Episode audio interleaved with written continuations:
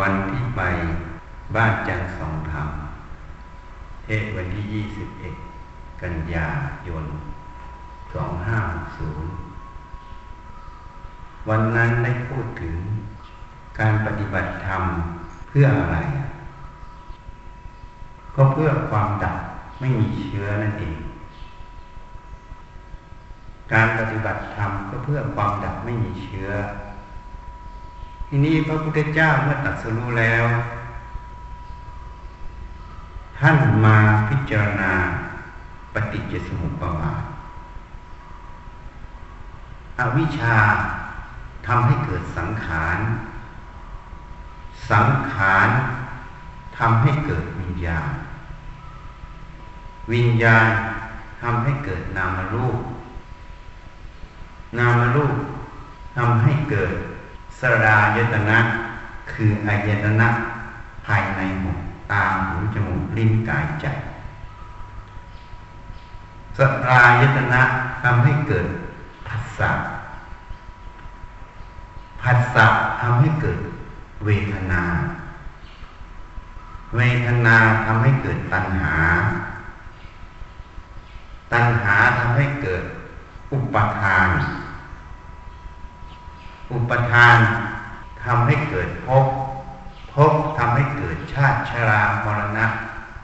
โสกปริเทวะ คือความทุกข์นั่นเองอันนี้เรียกว่าสายเกิด สายดับก็คืออวิชชาดับ ก็ดับลงไปจนถึงทุกข์ดับ อันนี้พูดตามตำราที่ท่านบัญญัติออกมา ระพุทธเจ้ามาพิจารณาปฏิจจสมุปบาท เหตุนั้น ถ้าเราจับจุดนี้มาพิจารณาดู จะดับอวิชชาจะดับอย่างไรคำว่าดับไม่มีเชื้อ ก็คือไม่มีเชื้ออวิชชานั่นเองอวิชชาท่านก็บัญญัติออกไป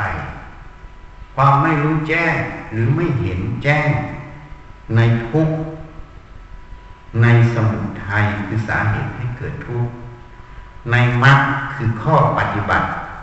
ถึงถึงความดับทุกข์ในนิโรธคือความดับทุกข์เนี่ยทุกสมุทัยนิโรธมรรคการไม่รู้จักรูปนามในอดีต การไม่รู้จักรูปนามในอนาคต การไม่รู้จักรูปนามทั้งอดีตและอนาคต การไม่รู้จักปฏิจจสมุปบาท อันนี้เราเรียกว่าอาวิชามันเกิด ไม่รู้แจ้งในแปดข้อนี้ เหตุนั้นมันตรงกันข้ามคำว่าวิชา วิชาคือความรู้แจ้งความเห็นแจ้ง ในแปดข้อนี้นั่นเองอันนี้พูดแบบตำราที่นี่มาในการปฏิบัตินั้น ในมหาปฏิปฐานสูตร ที่ท่านกล่าวไว้ รวมความทุกบท จะลงคำว่า เห็นกาย สักแต่ว่ายาน คือความรู้สักแต่ว่าสติอาศัยระลึก เห็นเวทนาสักแต่ว่ายานคือความรู้สักแต่ว่าสติอาศัยระลึก เห็นจิต สักแต่ว่ายานคือความรู้สักแต่ว่าสติอาศัยระลึก เห็นธรรมสักแต่ว่ายานคือความรู้ สักแต่ว่าสติอาศัยลึก แล้วก็ต่อมาอันตัณหาทิฏฐิ อาศัยเกิดไม่ได้ เมื่อทิฏฐิเกิดไม่ได้ ตัณหาก็เกิดไม่ได้ ความทุกข์ก็เกิดไม่ได้ นั่นจึงเป็นที่สุดแห่งกองทุกข์นั่นเองทีนี้ทิฏฐิกับตัณหาเกิดไม่ได้เพราะอะไร เพราะเห็นกายเวทนาจิตธรรม สักแต่ว่ายานคือความรู้ สักแต่ว่าสติอาศัยระลึก พูดง่ายๆ ในความรู้ตรงนั้น มันแยกสมมุติปรมัตออกจากกัน ที่นี้สมมุติเป็นอย่างไร เมื่อวานโยมตุ่มโทรมาฟังซีดีอาจารย์พูดเรื่องแบงค์ห้าร้อยกับแบงค์พัน แบงค์ห้าร้อยก็เป็นกระดาษเป็นธาตุแบงค์พันก็เป็นกระดาษเป็นธาตุเหมือนกันนั่นแหละคือปรมัตถะสมมติคือตัวเลขห้าร้อยกับพันมันต่างค่ากันโดยสมมุติบัญญัตินั่นเองแต่โดยเนื้อแท้ของมัน เป็นธาตุเหมือนกัน เผาไฟเป็นเท่าฐานเหมือนกันนี่ นี่สมมุติปรมัตอันนี้ภายนอก ถ้าภายในจิตเหมือนกัน ในความรู้ตรงนั้นจะมีสมมุติปรมัตตลอด แต่สติสมาธิปัญญา ไม่ได้วิเคราะห์วิจัยที่นิจารณาให้ถ่องแท้ กรอบกับความเคยชินเขาเรียกอนุสัยที่นอนเนื่อง เมื่อรู้สิ่งใด มันจะสำคัญไปตามความรู้ตรงนั้นสำคัญไปตามความรู้ตรงนั้นหนึ่งสำคัญเป็นเราเป็นของเรา เป็นตัวตนของเราอีกหนึ่ง เมื่อรู้ขึ้นมา มันจะหลงไปตามสมมุตินั่นเอง จุดนี้มันเร็วมาก เพราะอะไร เพราะขาดตัวสติ ขาดสมาธิตั้งมั่น ขาดปัญญาวิจัยให้เห็นแจ้ง ในความจริงของสมมุติปรมัตตรงนี้ นี่ ไม่เห็นแจ้ง ถ้าเห็นแจ้งความรู้ตรงนี้เมื่อไหร่ มันจะลงคำว่า เห็นกายเวทนาจิตธรรมสักแต่ว่าญาณความรู้สักแต่ว่าสติอาศัยลึกนี่ อันตัณหาทิฏฐิอาศัยเกิดไม่ได้ เมื่อไม่หลงสมมุติ ไม่สำคัญไปตามสมมุติที่อยู่ในความรู้นั้น ไม่สำคัญเป็นของเราเป็นเราเป็นตัวตนของเรา ไม่เอาเราก็ไปใส่มัน ไม่เอามันมาใส่เรานั่นเอง ทิฏฐิความเห็นจึงเกิดไม่ได้ เมื่อเกิดไม่ได้ มันจึงไม่มีความยินดี จึงไม่มีความยินร้าย เพราะเมื่อยินดี มันก็อยากได้ เป็นกามตัณหา เป็นภาวะตัณหา เมื่อยินร้าย มันก็อยากผักใส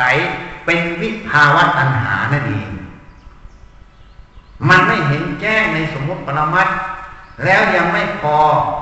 มันยังไม่เข้าทันทิฏฐิความเห็นที่เข้าไปในตรงนั้น ก็คือตัวสมมุตินั่นเอง มันจึงหลง ไปตามสมมุติตรงนั้น นี่แหละตัว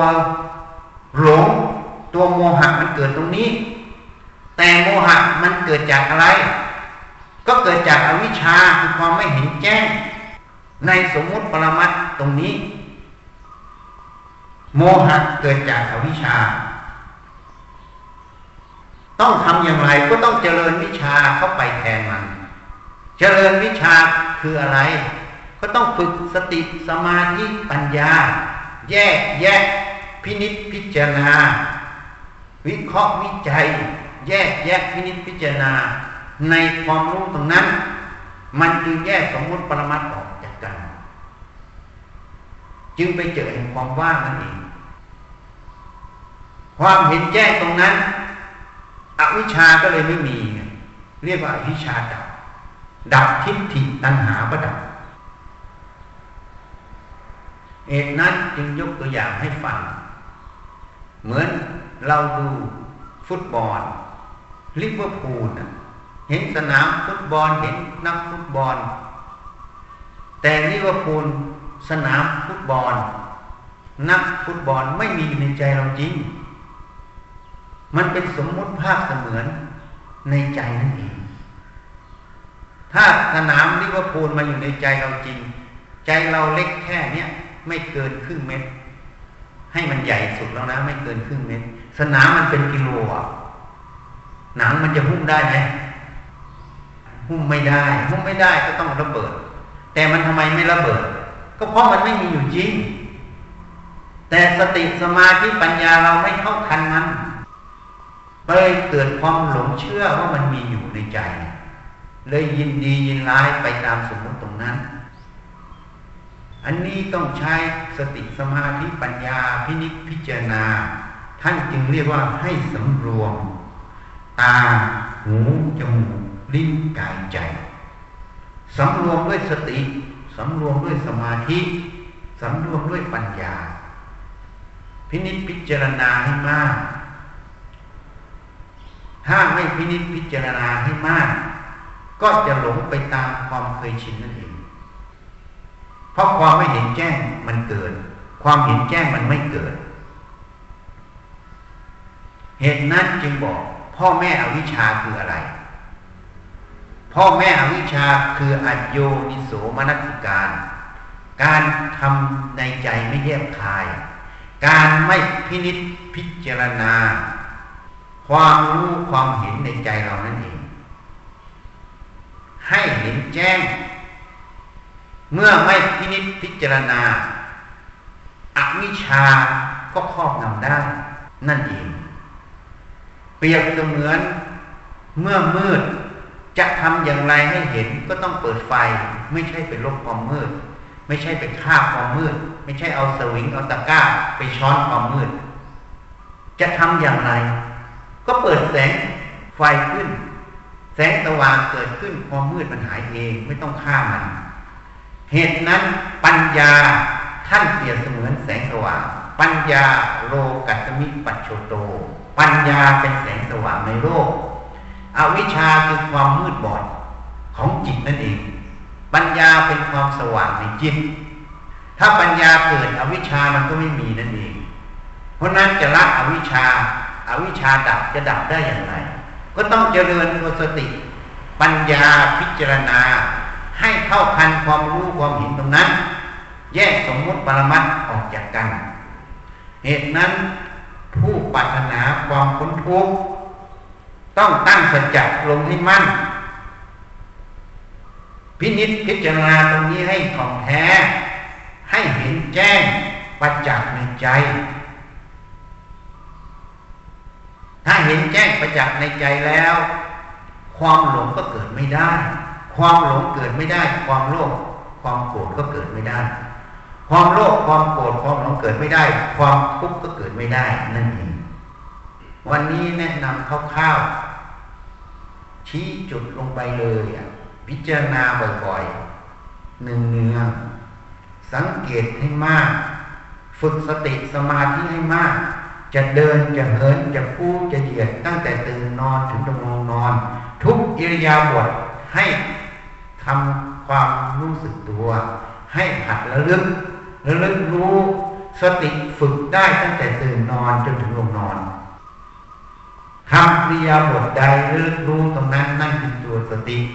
เผลอแล้วแล้วไประลึกได้เอาใหม่ ไม่ต้องไปยินดียินร้ายกับความเผลอเพราะมันเป็นอดีตไปแล้ว ฝึกอยู่อย่างนี้บ่อยๆ มันก็ค่อยตั้งมั่น แล้วก็มาพิจารณาเราต้องการความทุกข์หรือความไม่ทุกข์นี่ ถ้าต้องการความไม่ทุกข์ก็ต้องเจริญสติสมาธิปัญญาหัดวิเคราะห์วิจัย